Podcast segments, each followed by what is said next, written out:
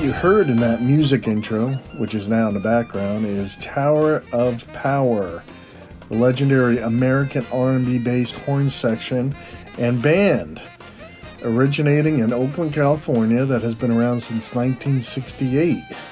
And that's a cut from a live medley called Diggin' on James Brown from Tower of Power's latest 2 CD live album, 50 Years of Funkin' Soul, live at the Fox Theater, Oakland, California, June 2018.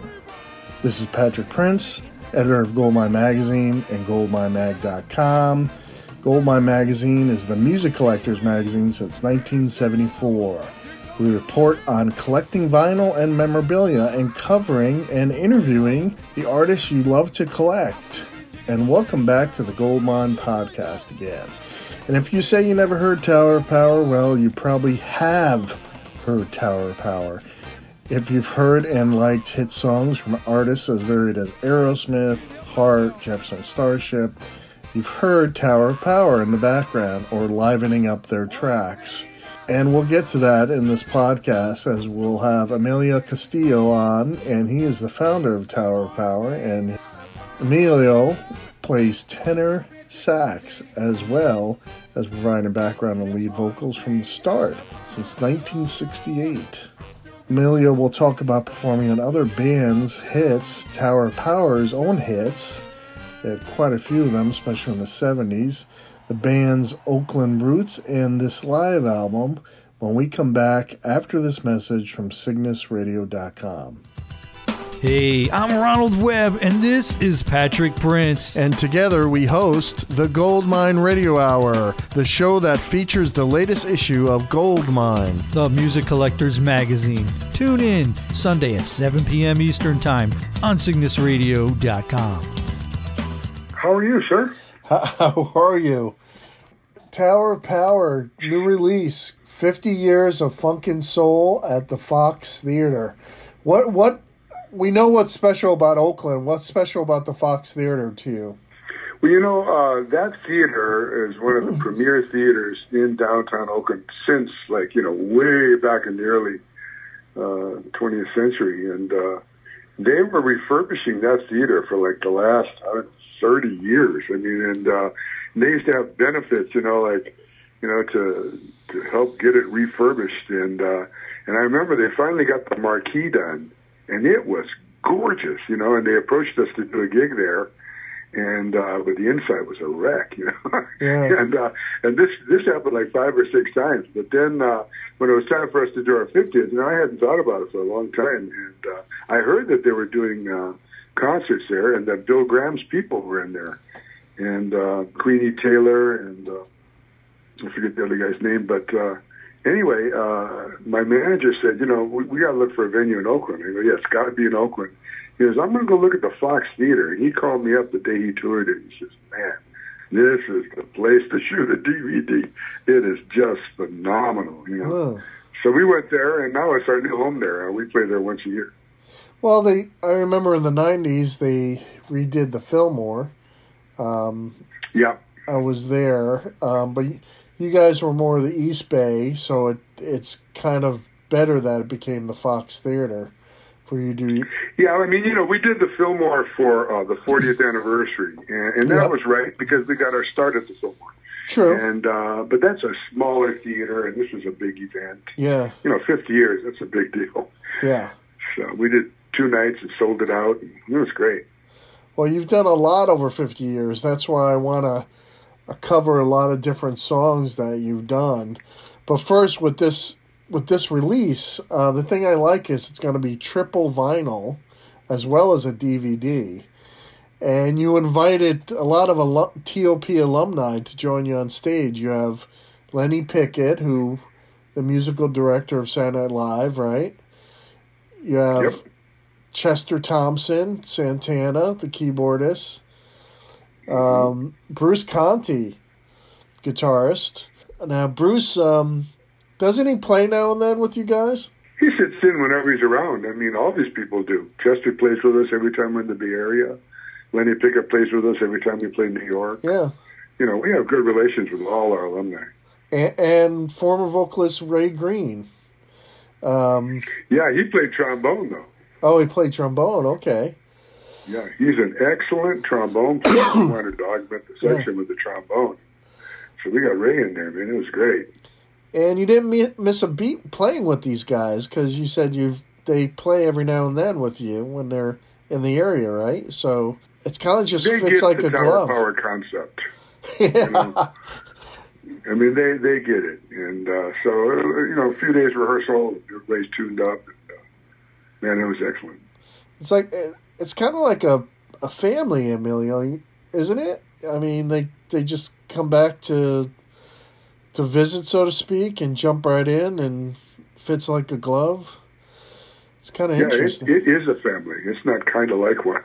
it is. I mean, we're all very, very close. You know. Yeah. And uh, I mean, as soon as I get to New York, Lenny calls me, "Hey, man, you want to go get some Mexican food?" you know.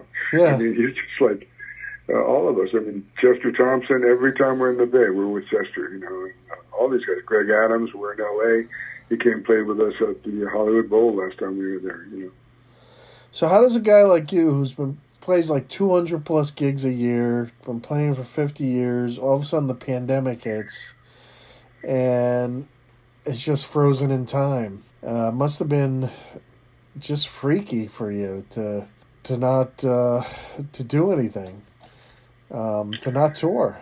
Yeah, you know, uh, I mean, freaky for everyone. I mean, the whole world shut down, so I certainly wasn't like you know the only guy. It wasn't as though I got a terminal illness and all of a sudden I'm off the road. Right. I mean, everybody got this terminal illness, and uh, and we were all out of work. And uh, for me, it was a huge adjustment because, as you say, you know, I played 200 dates a year every single year for like the last 50 years, and it was an adjustment. But I've I'm one of the guys in the band that was lucky because uh, I was in the process of doing this DVD. So I'd fly to LA and work on the mix, and when I got back home, I was working on the video editing and all the credits and the artwork, and that was a long, long process. And then uh, also, you know, because I'm a songwriter, I wrote a lot of songs during this time. Uh, the biggest adjustment for me was, you know, I never practiced my horn, and, and I'm ashamed to say that, but you know, I never have because I play all the time. Right. And uh, and you know, I, I you know I got about two months into the pandemic, and Doc called me up and he goes, "Hey, I started practicing." And he's also another one. He never practices. You know. I go, "What?" He goes, "Yeah, I started practicing." He goes. It's a good thing I did too, man. He goes, my lip was out of shape, you know, and I thought, I thought I better get in, and I, I put my horn on. I was like, whoa, man.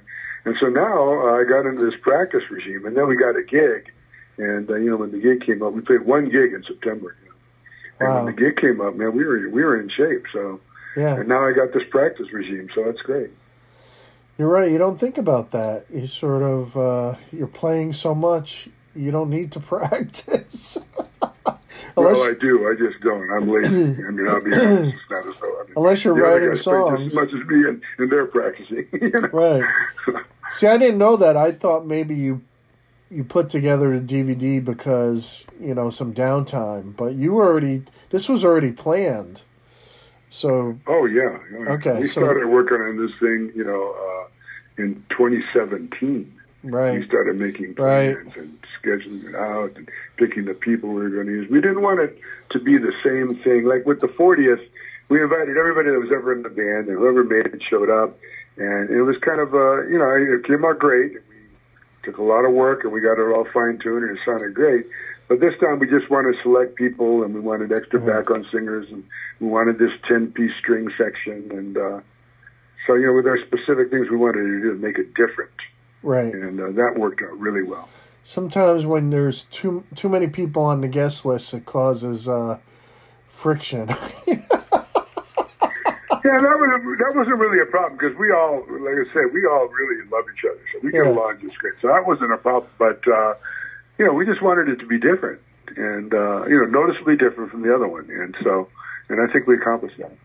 well, it does have a bittersweet release because Rocco uh, unfortunately passed away. Rocco Prestia, the bassist, uh, founding bassist, Yeah, in September. yeah, Um, yeah. We had actually taken him off the road about six I know. months prior to the concert. yeah, and it was difficult for him. And, and actually, during the filming because we made sure yeah, we wanted him to be involved, and so.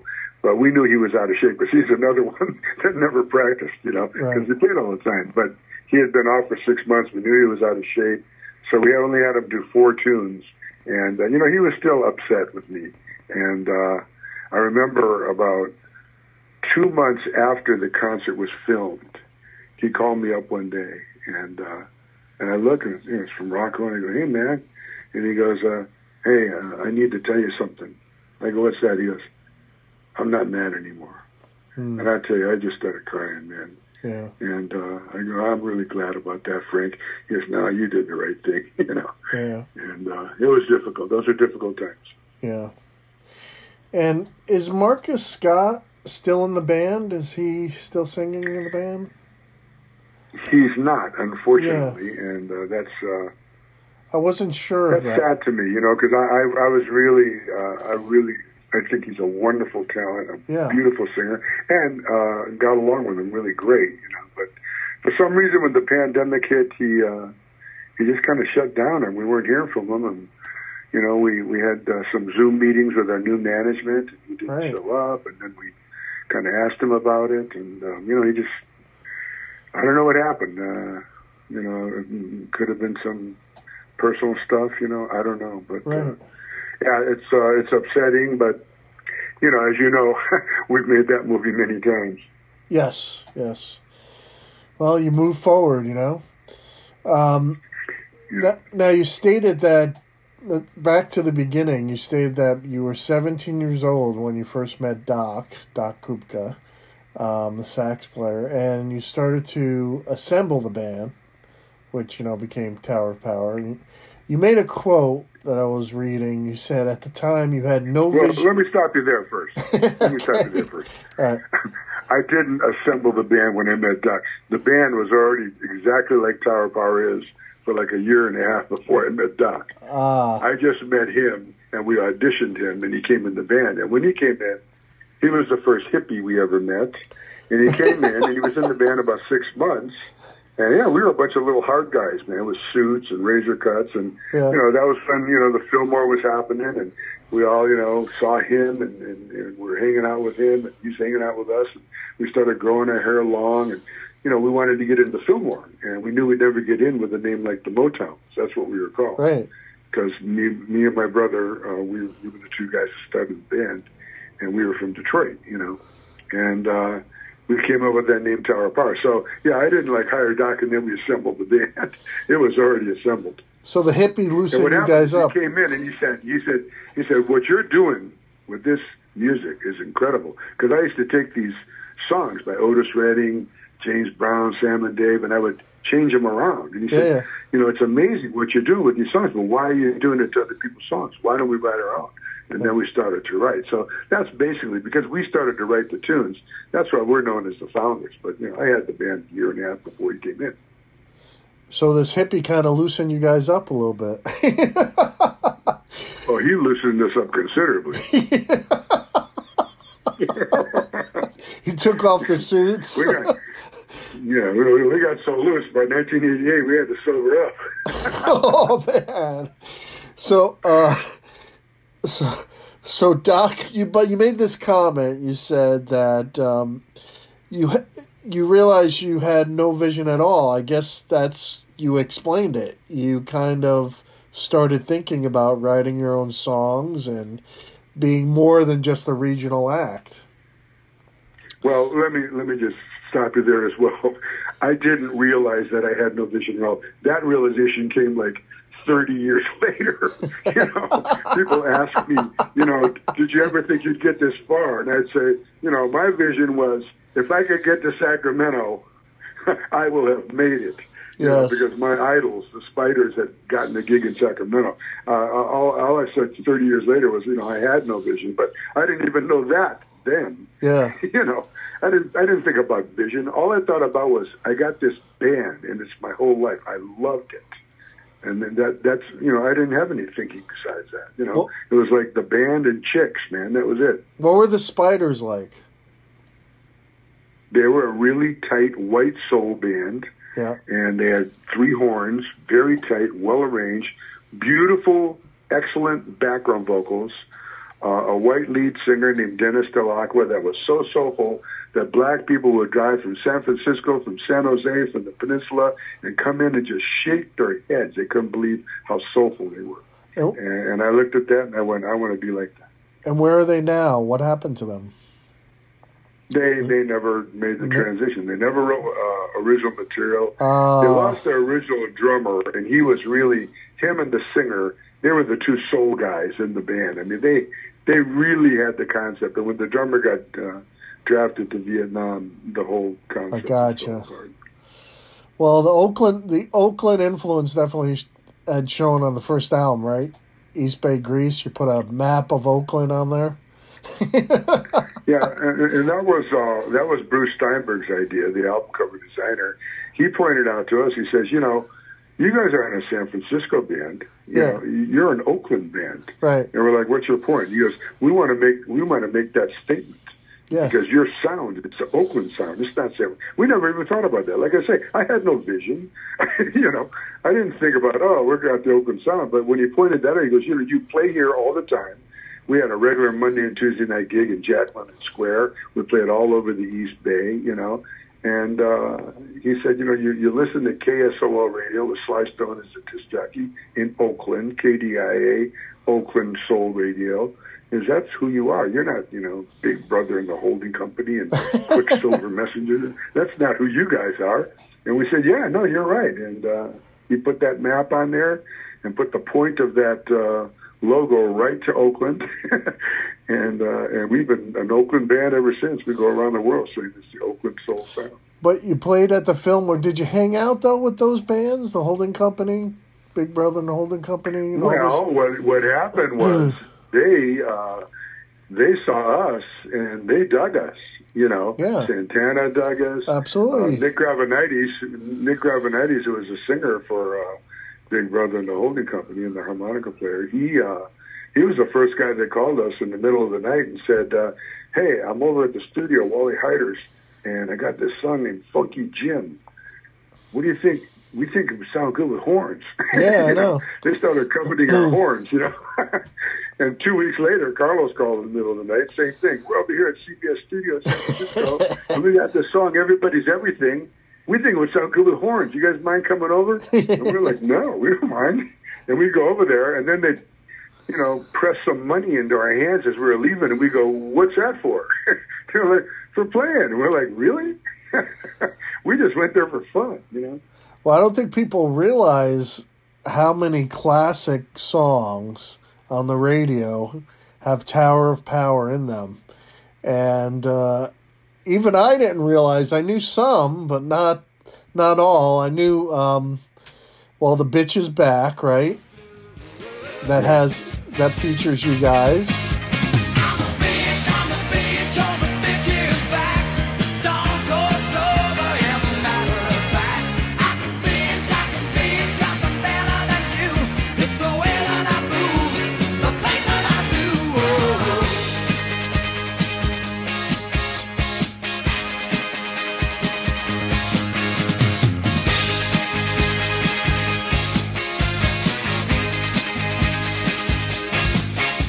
Um, that was a number, that was in the top 10. And that included. Uh, Yeah, Linda Ronstadt and Aaron Neville did uh, "When Something's Wrong with My Baby." That got the Grammy that year. So how did how did you hook up with uh, Elton John? Did you did one thing lead to another where you're playing with Santana and then you go to Janis Joplin and then it's just the music industry, you know how it is, uh, networking, and you just kept on getting recommended to different bands. Yeah, by the time we did Elton, we had played several sessions and word was out. Yeah, And uh, but when when we did his record though, that was a there was a lot of recording done there, and uh, you know when it came out, we were prominent in the mix. Yep. They allowed us to take a quote from him that uh, he had been quoted in Creem magazine saying, "Tower Power horns are fantastic, and they not only." Uh, sound great, but they look great as well. yeah, we, we put that in a booklet with all our pictures and our horns and listed all the things we played, the different instruments and all the different sessions we had done and sent it out throughout the industry. And then the, the sessions started pouring in. Oh yeah, I mean you. I don't know if um, I didn't know this, but a song like Jane by Jefferson Starship, um, hmm the horns. I, I had to really like. There's so much guitar in that that I didn't realize the horns were. There was a nice accent behind the guitar, propelling the song forward. the. Yeah, I think we only played on the bridge in there. That Right. Bum, bum, bum. Yes, you know. But it And was like, uh, you know, we were just kind of hanging out there at the studio. We were recording, and uh, the engineer, Ron Nevison, they call him Nevo, great guy. He said, "Hey, why don't you come? in? I think I think we could use some horns on this track." You know? yeah. I was like, "All right."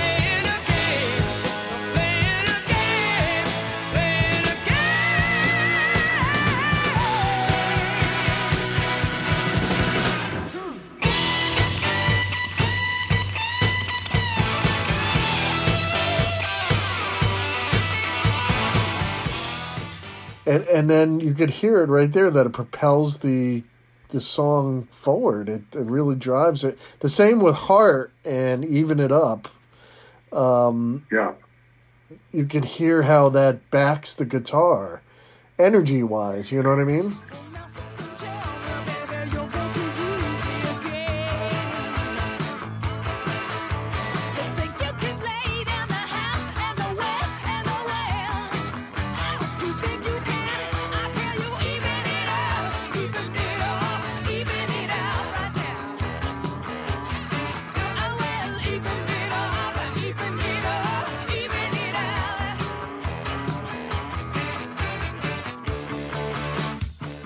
I think uh, you know a, a large reason for that is uh, the arranging of Greg Adams at the time. He knew how to arrange our horns in a way that made us jump out of the mix. Like for instance, I mean, if you're a guitar band, you Yeah. don't bring in horns and have them double the guitar part. You know, ba da da da. You know, that's the you have them go bow. You know, and then the, the guitar goes da da da da by itself. Because when they do the mix, they're not going to make sure the horns get here. They're going to make sure their their star guitar player gets here. So you pick your spots for your horn licks, and then they jump out of the mix. And Greg really uh, just perfected that. He's a great arranger. Yeah, there were certain songs like um, I recall um, Rod Stewart's "Big Bayou" where it just called for horns. It wasn't. It wasn't a guitar song that had the horns in the background. It just it called for it. Big bayou, carry me on.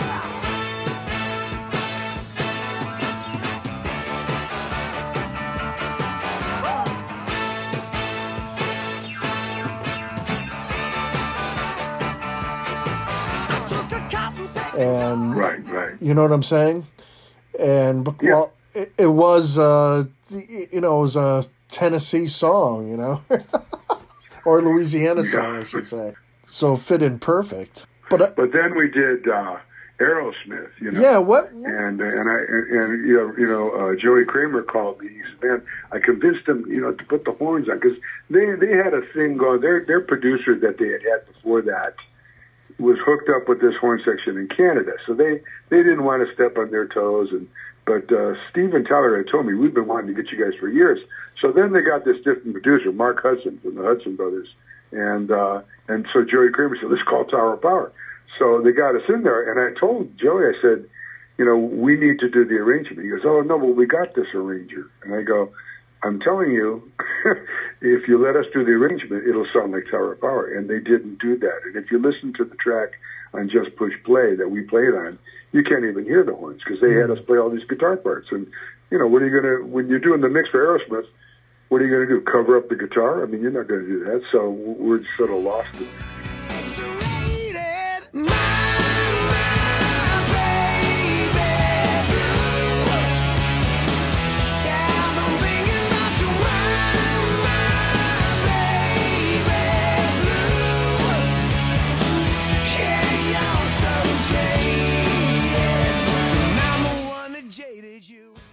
Going back to, I want to go over some staples of Tower of Power, if you don't mind, because it is 50 years.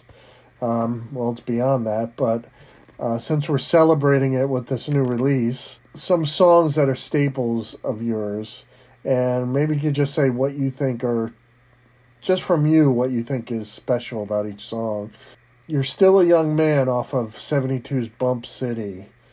Um, to me, this is like a, a blues song with horns and orchestrated vocals. Do you, do you kind of agree? You come in and those horns sound like it's almost like they took a guitar lick and turned into horns. It's pretty fabulous.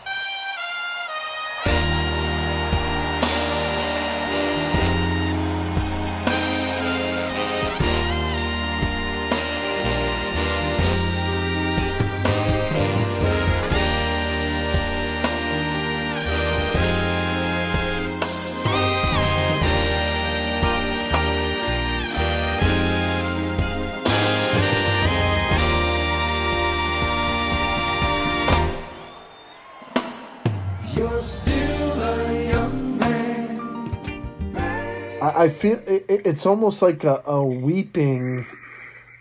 It's it's really nice how you did that. Yeah, I mean the song is uh, you know a, a song of pleading. You know, Yes. Uh, obviously, we had we had no girls singing background, but the chorus is supposed to be girls saying, "You're still a young man, baby. Don't waste your time." Saying that to a younger man, and the younger man is pleading his case. No, no, I love you. You know, I want to be with you. You know, and she's going, no, no. You know, this girl's your own age. And it was based on this relationship I had with this girl that was 26 years old when I was 18. Yes. And that's the first song we ever wrote, Doc and I. And the reason we have that trumpet intro is because of Curtis Mayfield and the Impressions, their album This Is My Country. There was a song on there called My Woman's Love that had a fabulous trumpet intro. And we had a really good trumpet player, Mic Gillette. And so we said, we got to write, you know, a trumpet intro like that. And we wrote it. And then it was so great when we started performing, we said, let's put it on the end too. so we put the, the trumpet back at the end, you know. Yeah, that was that was sweet, and, and you can't pin you guys down because then you go into stuff like "So Very Hard to Go," which is a classic R and B sound.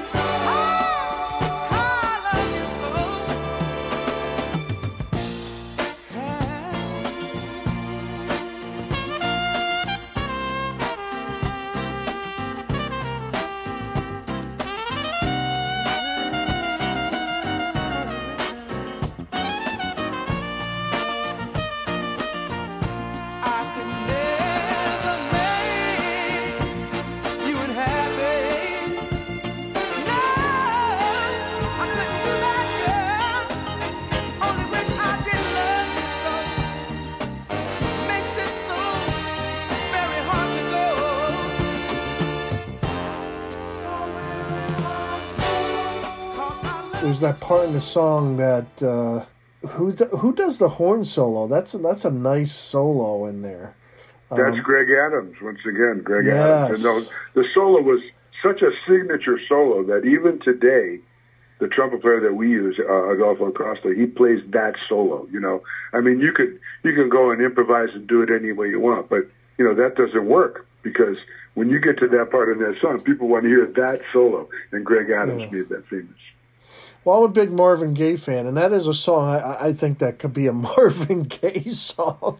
It's so classic R and B. Um, I don't know if you would take that as a compliment, but for me, that's that's a high compliment. It just um, it fits into Any that. reference that we're in remote, remotely related to Marvin Gaye is a compliment to me. Are you kidding me? That's a song that would check all the boxes for him, I think.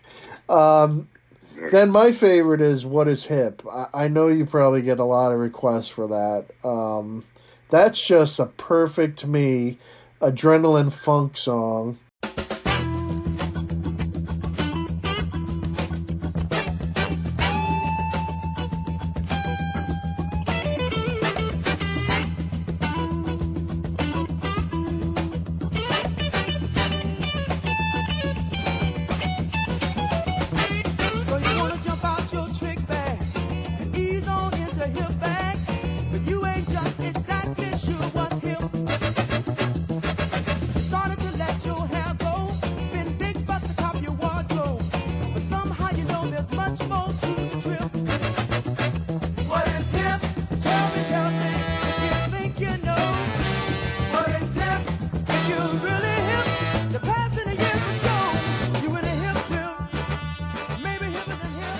But to me, it's the guitar. It's that Bruce. Con- that's Bruce Conti, right?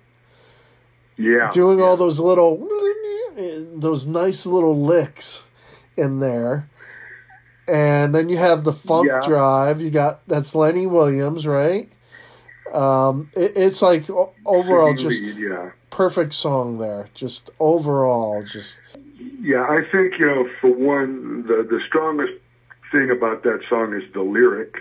You know, uh, the concept of you know everybody's chasing hipness, and every time they get it, it's already not hip no more. that's true. and that, that was priceless. And that was all uh, Doc Kupka. You know, I mean, uh, he said, "I want us to write a song called What Is Hip." I go, "Okay, what does that mean?" He goes, "You know, when you're chasing hipness, as soon as you get it, it's not hip no more." I go, "Oh yeah." And we we started writing it. We invited David Garibaldi to join us, and uh, he didn't pitch in a whole lot while we were doing the writing of it. But when we put it together, there was a song called "I'm Going Down" by Freddie uh, um, Freddie King, and uh, it had that 16th note bass line. And him and uh, the the bass player from Santana at the time, Dougie Rauch, were jamming on that groove. And uh, and it was so cool. He came to me the next day. He goes, "I think we should put a groove like that to that song. What is hip?" And that really propelled the song, you know. And then the guitar part, you know, we recorded that song twice. We recorded it, and then I fired Skip Mesquite and Willie Fulton. And, but we had already recorded it with them, and Willie took this searing guitar solo uh, on all those sections where Bruce Conti solos, and we were used to that. And when Bruce came in, you know, it was like he was more jazzy and all, and more lyrical and all that.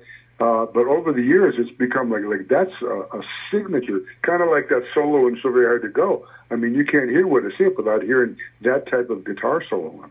Huh. And I didn't know that. So there are two versions of the Oh song. yeah, oh yeah. We were, and not only that song, uh, you know, "Soul Vaccination." Uh, there was a few songs in that album that we had to re-record. Uh, "Get Your Feet Back on the Ground." Did you ever re? Did you ever release those? Those I was going to re-release them. Um, Warner's had contacted me, said we have these things in the vault, and blah, blah, blah. Oh. they sounded good, you know. And uh, and that was right before the big, yeah, everybody you know downsized. Yes. And the next thing I know, they just stopped calling me. I mean, they had sent me uh, discs of all the um, stuff in the vault, and they were like, "We want to put out a special box set." And we want to do each album plus the bonus tracks. And I was like, "Yeah, we got to do it." And I'm sure someday it will be done. But Oh, please. What happened is they just all of a sudden everything fell out the bottom, and uh, you know, next thing I know, they just weren't calling anymore. That's got to be some great went away. stuff. Oh yeah.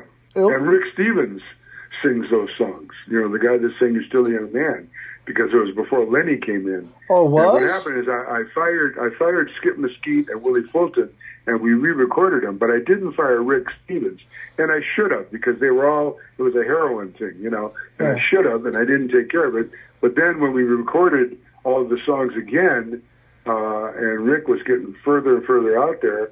Finally, when I said, uh, you know, it's time for you to sing, and he was like, I'm not going to sing till everything's on. I go, everything is on.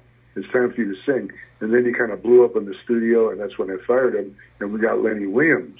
And I had already written So Very Hard to Go because I had been hanging out with Lenny Williams, and I had his voice in my mind. And so I said, let's let's have him record that. We'll put it out as a single, and that'll buy some time. We could teach him the rest of the songs on the record, and then we'll put the album out. Wow. So it was a turbulent time, you know.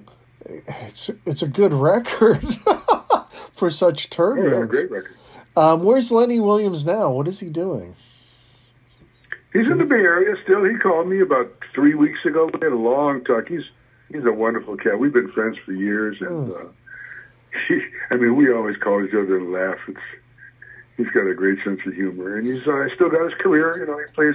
He does a lot of uh, gigs in the South. You know, Yeah, yeah. down there with uh, you know Millie Smalls and all, all those all those kind of soul acts. You know? Um, so, lastly, you go you uh, continued with um, you know you have the song "Stop" that has that same funky sort of vibe, but it's more modernized, and that was on Soul Side of the Town.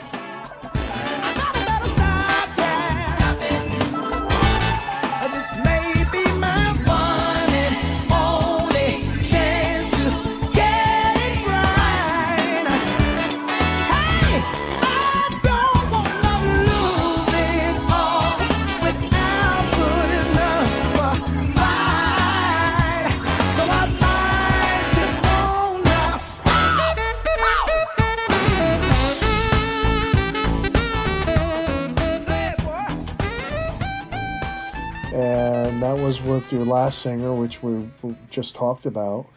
And that song kind of continued that sort of funky, like I just said, that funky vibe, but it, it was more in, it wasn't 70s, which I love, that 70s sound, but it was more in touch, I would say, with today's uh, kind of what is hip.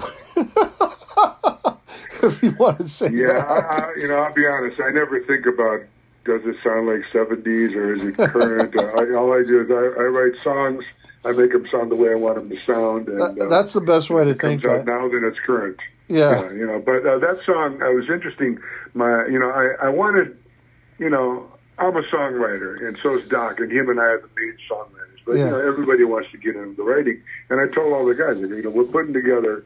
You know, I want to have a minimum of 25 songs, and I said, and I got a ton of songs, but I don't want it to be the Emilio show. So, any of you guys that got songs, I want to hear them. If any of you need help finishing ideas, I'll help you. Doc will help you, whatever. But I want everybody to get a chance to throw the ball around, you know. And uh, so one day I was at home. It was a Friday evening, and Jerry Cortez calls me, and he goes, "Hey, uh, can I send you this track? It's a song I started writing years ago. I just pulled it up, and I, I think it's pretty funky, you know. And all it was was that dong, da da dong, goom, go da da. You know, that's all he had, you know. And uh, and I said, sure. He goes, uh, maybe you could come up with something, you know. I go, yeah. I go, you know, I got some people coming over, and I'm about to have dinner, uh, you know, and it's the weekend, so I'll try to look at it Monday. But before dinner got ready, I started listening to it, and I got this idea to write about a guy who's sober, who thought about drinking. And uh, all of a sudden, man, the lyrics just started pouring out, you know. And before I knew it, I had the whole thing done. It was like an hour, you know. And I sang it against his track, and and I sent it back to him, you know. And I said, I just need you to make some changes in the track here and there. And he got back to me. He's like, man, goes, that was fast, you know. And the song really came out good, so I'm, I'm very proud. it did. Clean sounding, very good production, everything. Um, so now, lastly, I got to ask you. You say that, and it's obviously why, because the man was very talented. But you said BB King is your role model. Why is that for you personally? Because he played till he was how old was he when he died? He must have been close to ninety or even older. Right. and he kept he kept on gigging. You know, I, I was playing with him about 20 years ago, and I remember uh, we did a whole tour with him. You know, we did the BB King Blues tour, and he would be coming off the bus, and people would help him down the steps and walk him over to the stage, and then they had a ramp for him to go up. They'd be pushing him up, but when the light came on, he was like a 17 year old. He played for like two and a half hours. You know. Yep. And I said, man, that, that I want that to be me, man. I want to just bob till I drop. People say, you know, when are you going to retire, Emilio? When are you going to bring this to an end? I tell them, there's no retirement in the Bible. That's Yep. a man-made thing. We're Yep. supposed to work, and I love working. I agree. If you've got a passion for something, why? It seems like people are obsessed, especially when it comes to musicians. Like, oh, you got to retire. You know, that's a young man's game. I, don't. I don't agree. Um, Keith Richards said he he's going to be playing till he's in a wheelchair, and I I could see it, man. I, I mean, I can understand it. You know, people. I understand people think of you know popular music, young. You know, uh, think of the musicians when they were young, but you know this is what they're best at. So let them play till the end of their lives. I I don't get the obsession of the retirement thing. And let's face it, how Yeah, many I times mean- have bands said they're retiring, and it never happens? Yeah, that's it. We're we're retiring, and then two years later, it's the reunion. So it's not going to happen. Okay, great. Well, thanks, Emilio. And uh, I didn't get the three album uh, vinyl yet, so I'm I'm looking forward to actually putting the needle down on that. Um, even yeah, you I- know, Mack Avenue Records is kind of famous uh, for being the best vinyl in the industry today. yeah, they have the high grade vinyl and the regular, and uh, that's one of the things that really, you know, we, we were excited about that when we first signed the contract. It's like, oh, I don't know if you know this, but they're known for their vinyl. And my my little boy had just really got obsessed with vinyl. Yeah. And I mean, he was going to, you know, then on Vinyl Day, he was going to all the vinyl stores here in Phoenix. And Isn't that cool? And, uh, and yeah, it's way cool, you know. Yeah.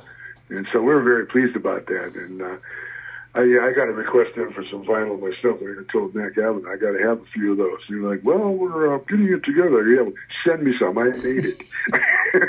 Yeah, because it's one thing hearing it digitally, it's a different thing hearing on vinyl. It's just uh, yeah. hearing on a stereo system, it's a lot better. And plus, the artwork always looks so great on an album. Of course. Is it is it going to be uh, gatefold? Do you know if it's? Uh, well, I guess I'll see when You I know, get it. honestly, I'm not sure. But that's that's the great thing about vinyl too. It's tangible. You know, it's not some. Uh... Yeah, yeah, yeah, yeah.